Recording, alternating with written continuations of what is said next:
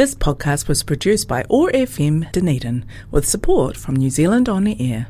In the untouched regions of the forest, the kōkako runs through the treetops feeding on leaves, flowers, and fruit. The South Island kōkako, with its distinctive orange wattles at the base of the bill, hasn't been sighted in many years and may be extinct. A situation the blue wattled bird of the North Island may find itself in unless its habitat is preserved. Its delightful call includes a variety of rich organ and bell like notes.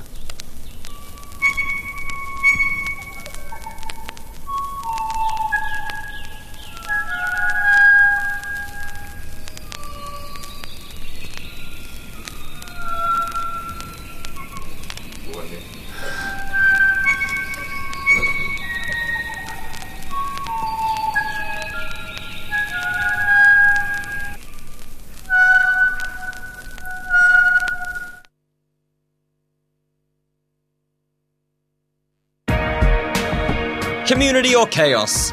We can construct and nurture community or fall into chaos. Over the next hour, Marvin Hubbard hosts conversations toward creating a fairer, more equal society.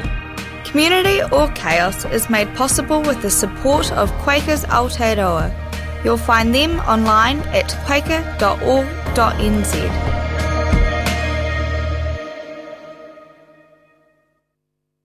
Hello, friends. Today we will have uh, Mark Chamberlain, the Catholic priest at Holy Name, talking about Christmas and hope. Um, he's a bit delayed, so we'll play some music first. And you can podcast this by going to oar.org.nz and then going to podcast, then going to community or chaos.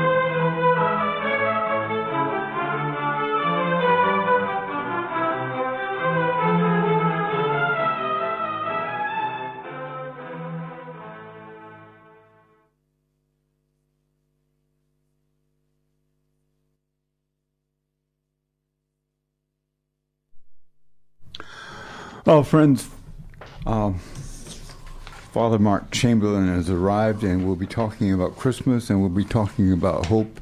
And welcome to Community or Chaos, Mark. Oh, thank you, Marvin. Yeah.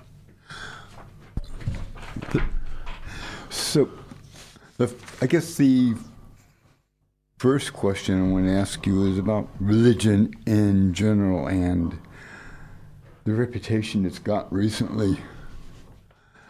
Um, recently, the United States, Russia, Myanmar, which is a Buddhist country, and in the Middle East, we have seen nationalized religions play a negative, divisive role in society between those who are accepted in the fold or those outside the fold. Could you talk about this?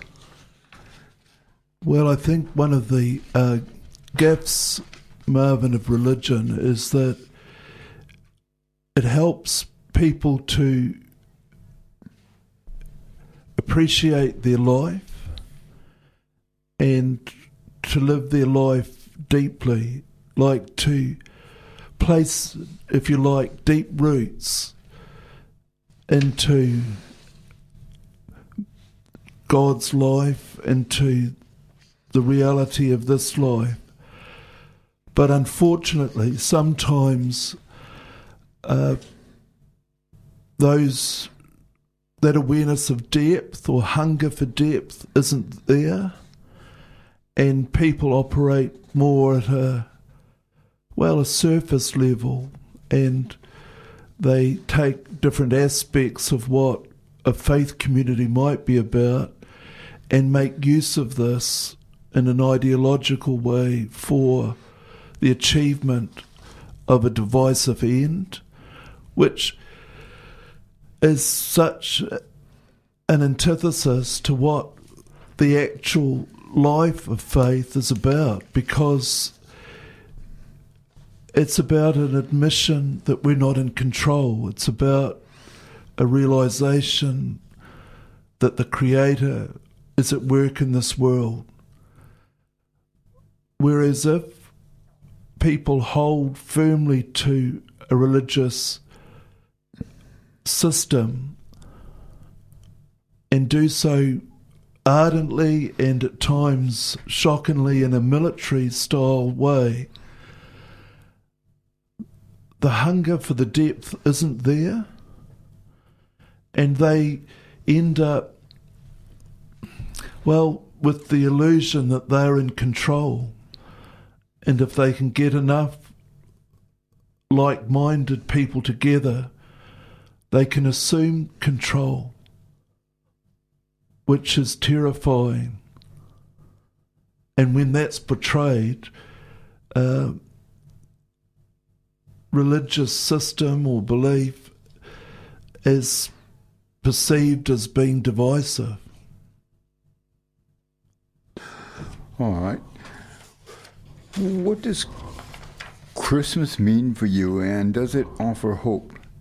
And does its offered hope include those outside the fold of Christianity? Well, you know, the hope of Christmas is that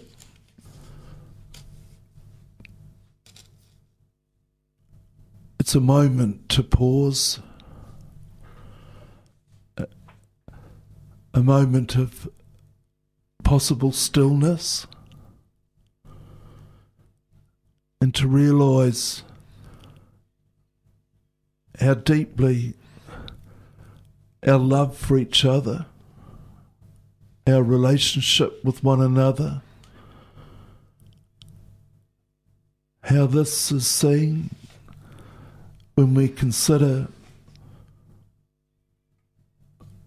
that God came to us in our humanity, and that as we ponder this imagination of God that we can never grasp, we can only lean into it, Marvin. But here in God's imagination, in this baby, we see everything that is good about our own humanness and about the humanity of, of each other. And that's in such stark contrast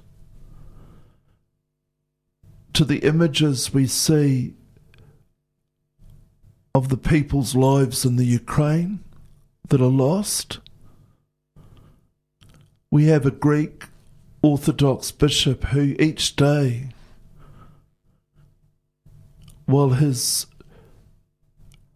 city has been bombed, offers teachings on the Beatitude and on the love of enemy. And that's again in such contrast to what is around him. And so, Christmas, yes, it's about gathering together. Those of us who are grieving someone know the pain of, of that grief. And it's about parties and celebrations and presents and all the stuff that we see or we can be bombarded with the tinsel of Christmas. But deeply, it's about this imagination of God that comes to us so simply and vulnerably.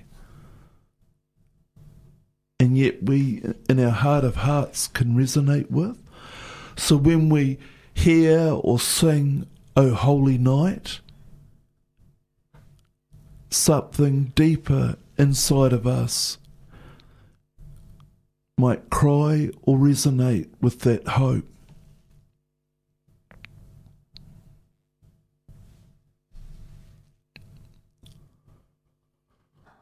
Thanks. I, I think in some ways you've actually partially answered the next question I was going to ask you.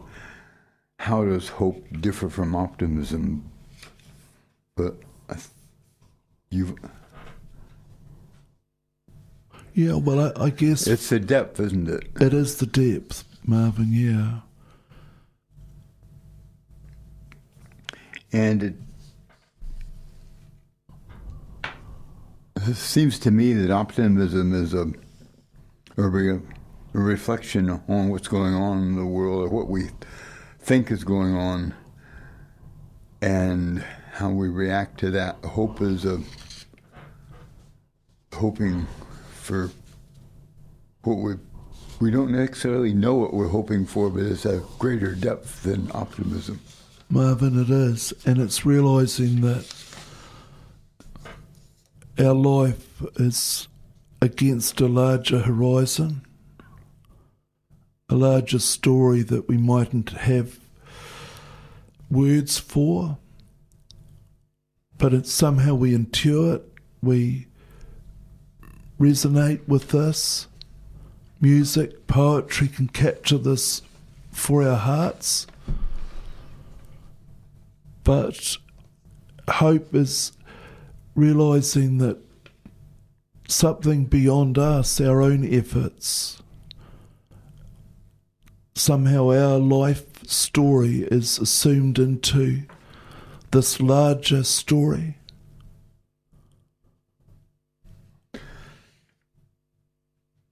So it's more reliant on the otherness, something outside of ourselves. Optimism places the control very much within ourselves.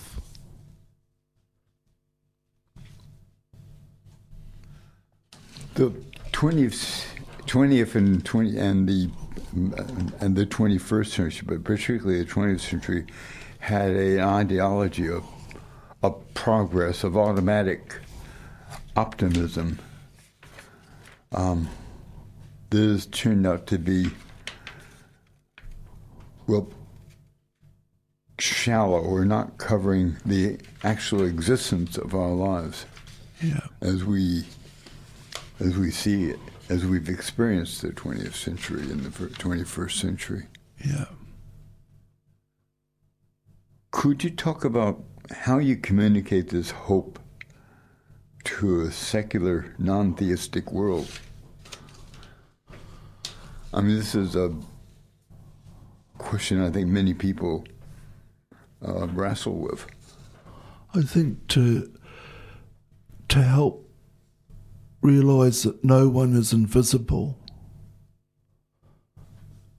that somehow allowing our energies to be about the service of others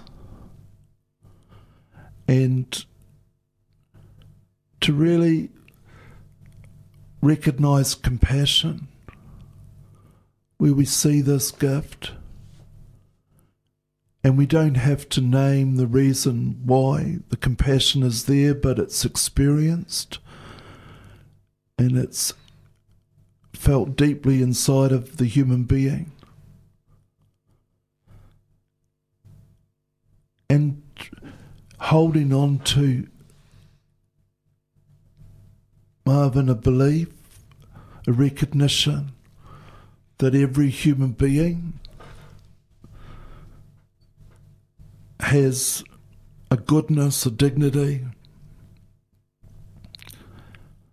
a sense of of their worthwhileness.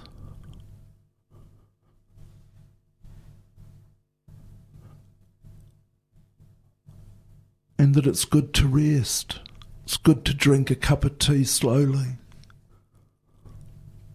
It's good to value ordinary, simple things in life and see how they make up our life story.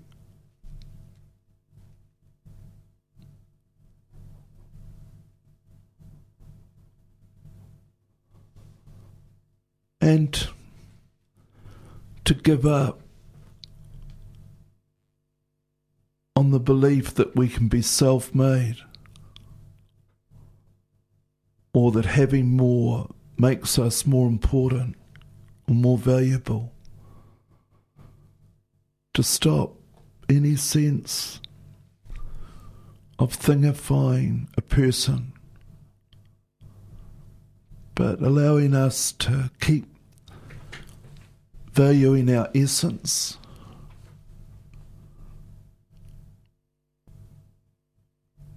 And being. And really, moments of silence or moments of um, stillness can encourage that awareness, that sensitivity.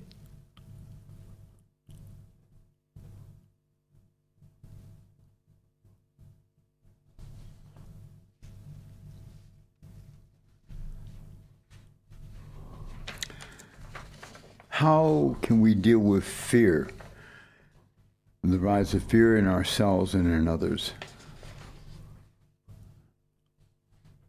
Well, uh, I think it's to try and help ourselves to become present to this moment. That sometimes fear can take us into an imagined false future. It can project us beyond the moment. But our senses, our touch, our hearing, our sight, our smell bring us to this moment. And to allow ourselves to become aware that sometimes our fears can intrude and distract us from actually what is.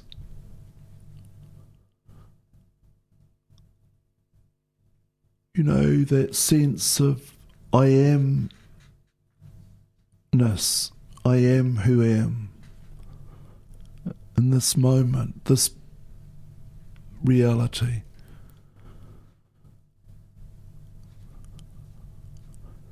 And to realize too that sometimes fear can be a way of controlling people or reducing others to the enemy.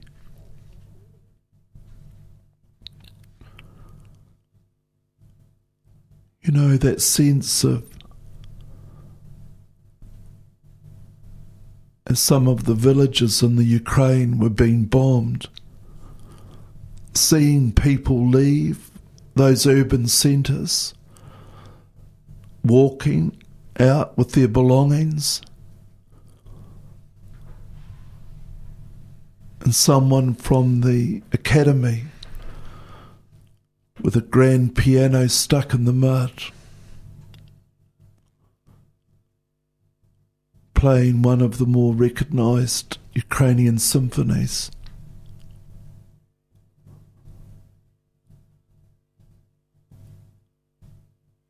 It's like to move in a poetic way against anything that would have us be afraid and fearful and scared, and to bring us into the present moment.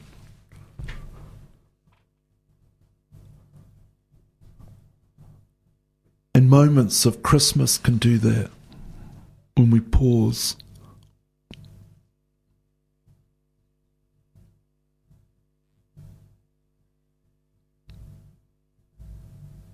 If we hope for for peace or for equality or for compassion, do we need to set our purpose on that hope so our lives reflect the hope?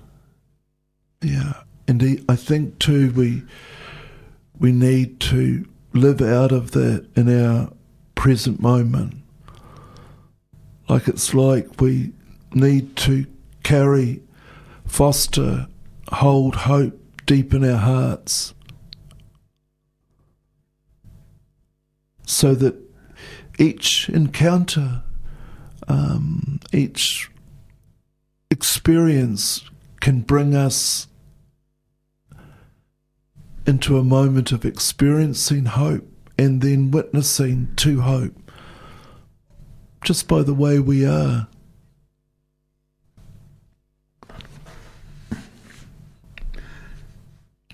We're talking with Father Mark Chamberlain, the Holy Name Church, about hope and living out hope and Christmas.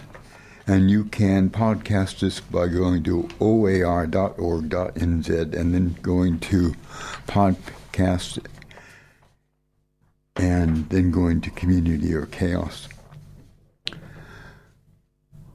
Is do you have spiritual practices that help you keep your balance or equilibrium? Marvin, to sit quietly.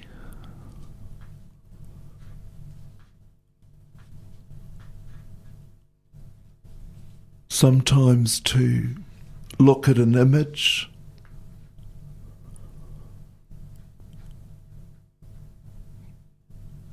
And for myself, it's often to light a candle and to just simply start breathing in and out, aware of my breath, and remind myself who it is who's looking at me.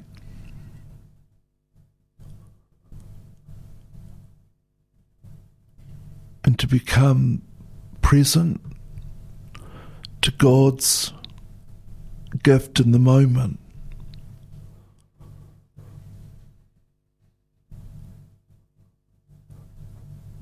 So the morning prayer, that invitation,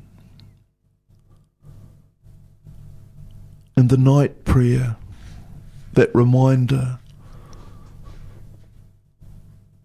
And for me, it's the daily looking over the events of the day, the experiences, the feelings, what happened, the coincidences, the interactions, and kind of paying attention not to what might have been or what could be, but paying attention to what is, what actually happened, and allowing that attention to help me sense the movement of God and how I'm somehow invited into labouring with God in this world.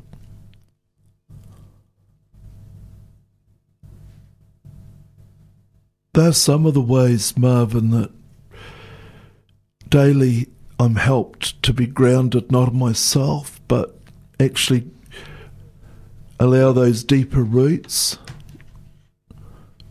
to move myself and awareness into the presence of God.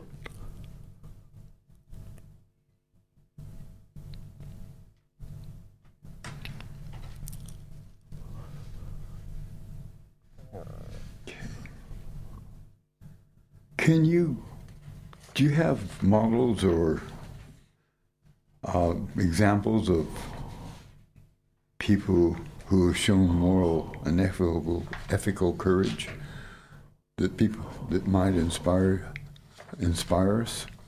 Sure. Well,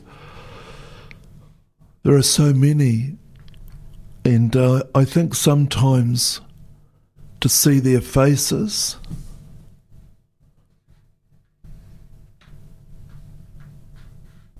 To see the faces of Whina Cooper,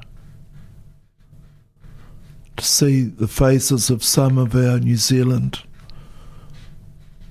poets, people who've shown us another way, people who have helped us to see.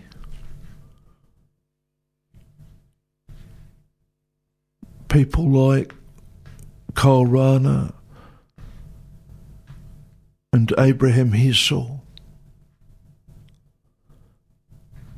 and Dorothee Sölle, people who have spent their lives trying to comprehend this mystery and live out of it.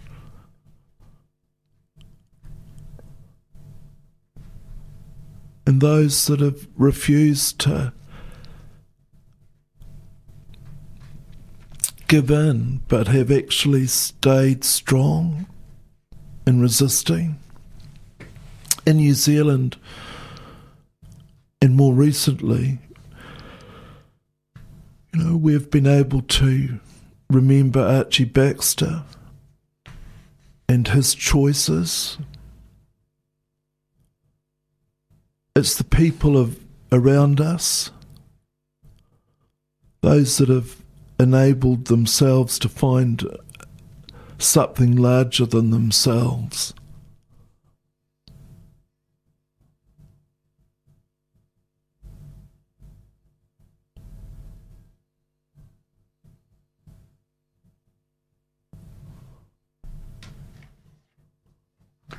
I'm going to play another song uh, from Joan Baez. Ave Maria. I think it's probably in German.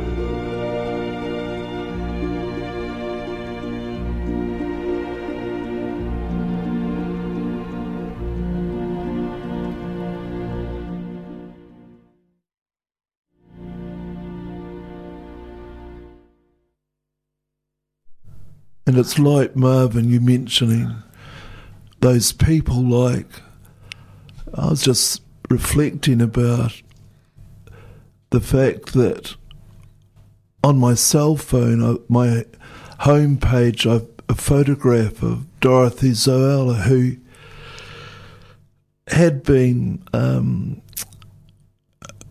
a feminist liberation um, theologian that worked mainly in the US in theology, but her whole awareness of spirituality as resistance, as this movement of resistance, so that it's not about ourselves, it's not about us feeling a sense of inner peace, because that kind of reduces something that's so much larger to a product for self help. But spirituality is a, about bringing us into the larger story, appreciating that some of the attitudes of self or individualism, these contain energies that are and can be destructive. But somehow to appreciate that every aspect of life, every person, and every part of this world is part of this whole movement of God.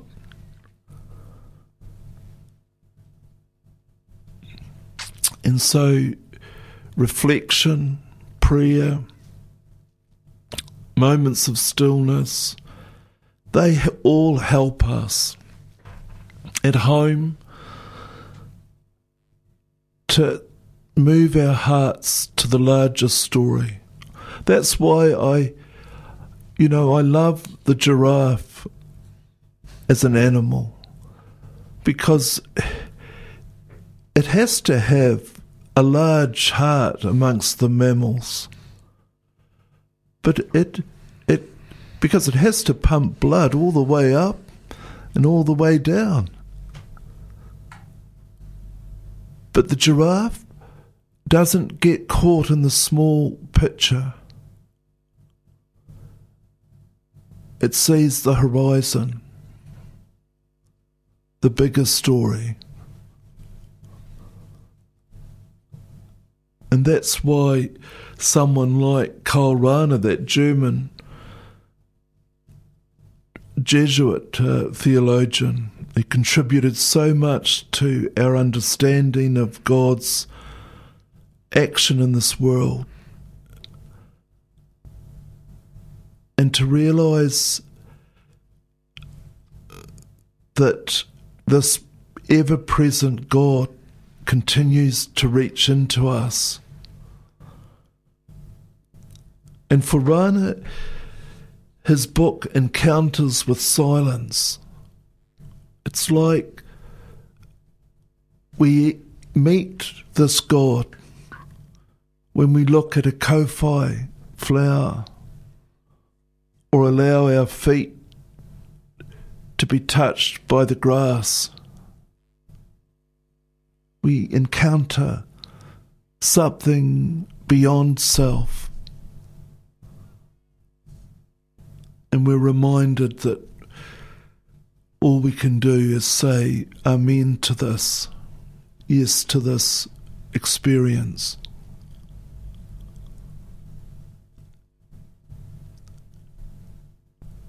And in our inner world, we've all have people, maybe someone we've read or heard about, or a piece of music. All of these make up the internal fabric of the cathedrals that are inside us, that help us to place these roots down deeper and deeper, to live life deeply. And so it's to work, in a sense, Marvin, against the the kind of what I'd call the globalization of superficialities. So much that we can be fed through media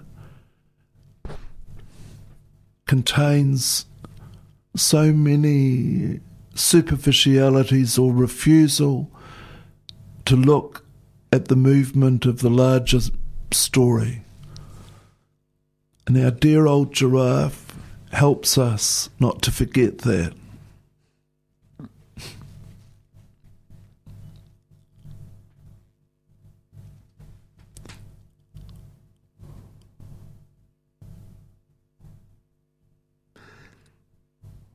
In dealing with some of the the issues that have come up in the 21st century, uh, extinction of species and global overheating, is empathy and solidarity necessary to, to deal with those properly?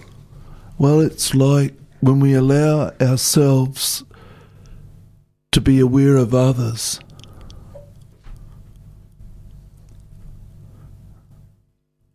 When we stop and consider what it's like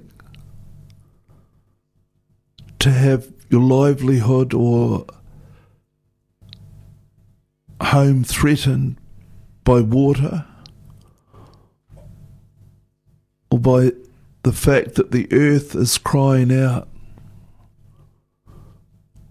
for a better way to live together. And somehow you know, it's captured. And that solidarity that others who share or understand or, or empathize in, in this way, all of this is part of what our friend Dorothee Sölle would talk about as a spirituality of resistance, saying no to the status quo and wanting to make our world more like the world that God would recognize. Something has gone wrong when over 200,000 children in New Zealand are experiencing poverty in some form.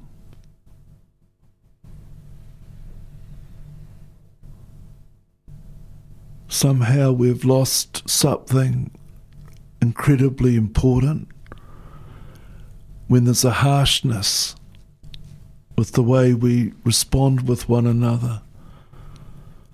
And so, in the midst of that, that's why when people volunteer to help, when they reach out to care, all of these are not words but actions of solidarity that remind us of God's goodness, of goodness in people, and how we can all keep working for a, this better world.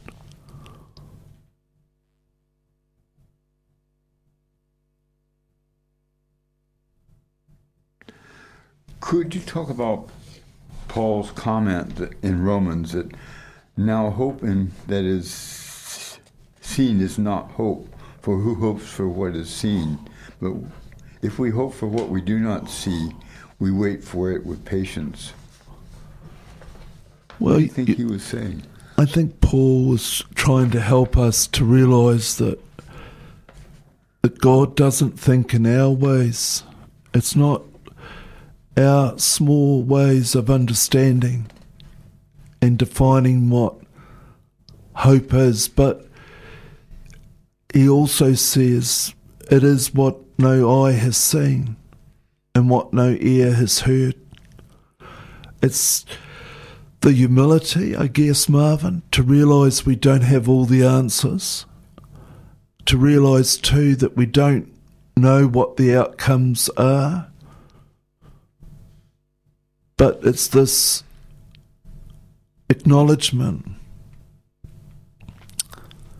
of something beyond us that reaches into our hearts.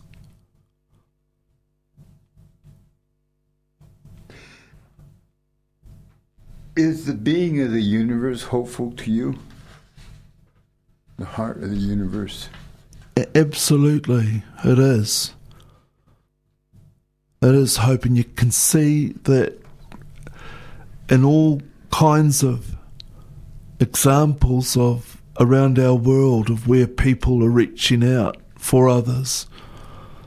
And some of the movements that don't always achieve recognition, and yet they're working away. Small communities trying to make the lives of others better. All of those are ways that we reach out towards one another and care.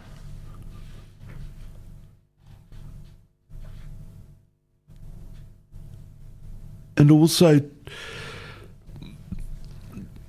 you know, to appreciate a powerlessness.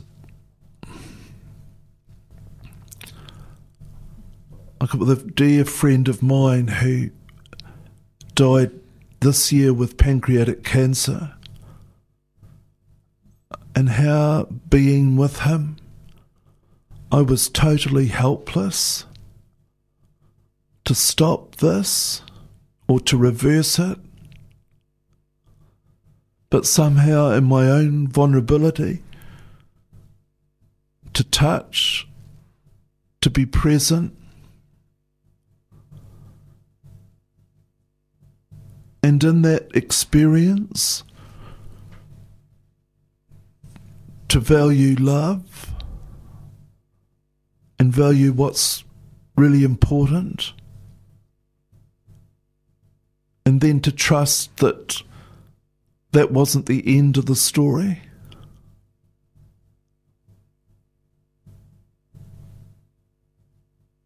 So, yes, it's in these moments all over this place to see the goodness of people and their care.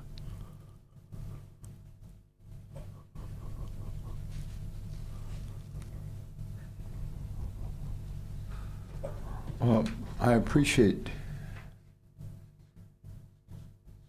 your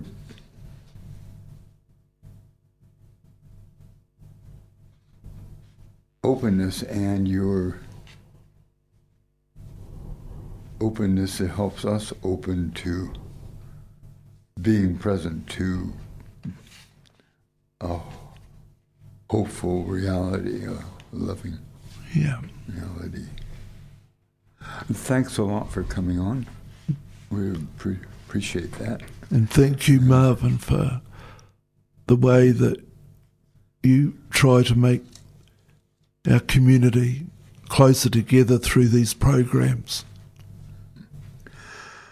Well, Merry Christmas. Thank you.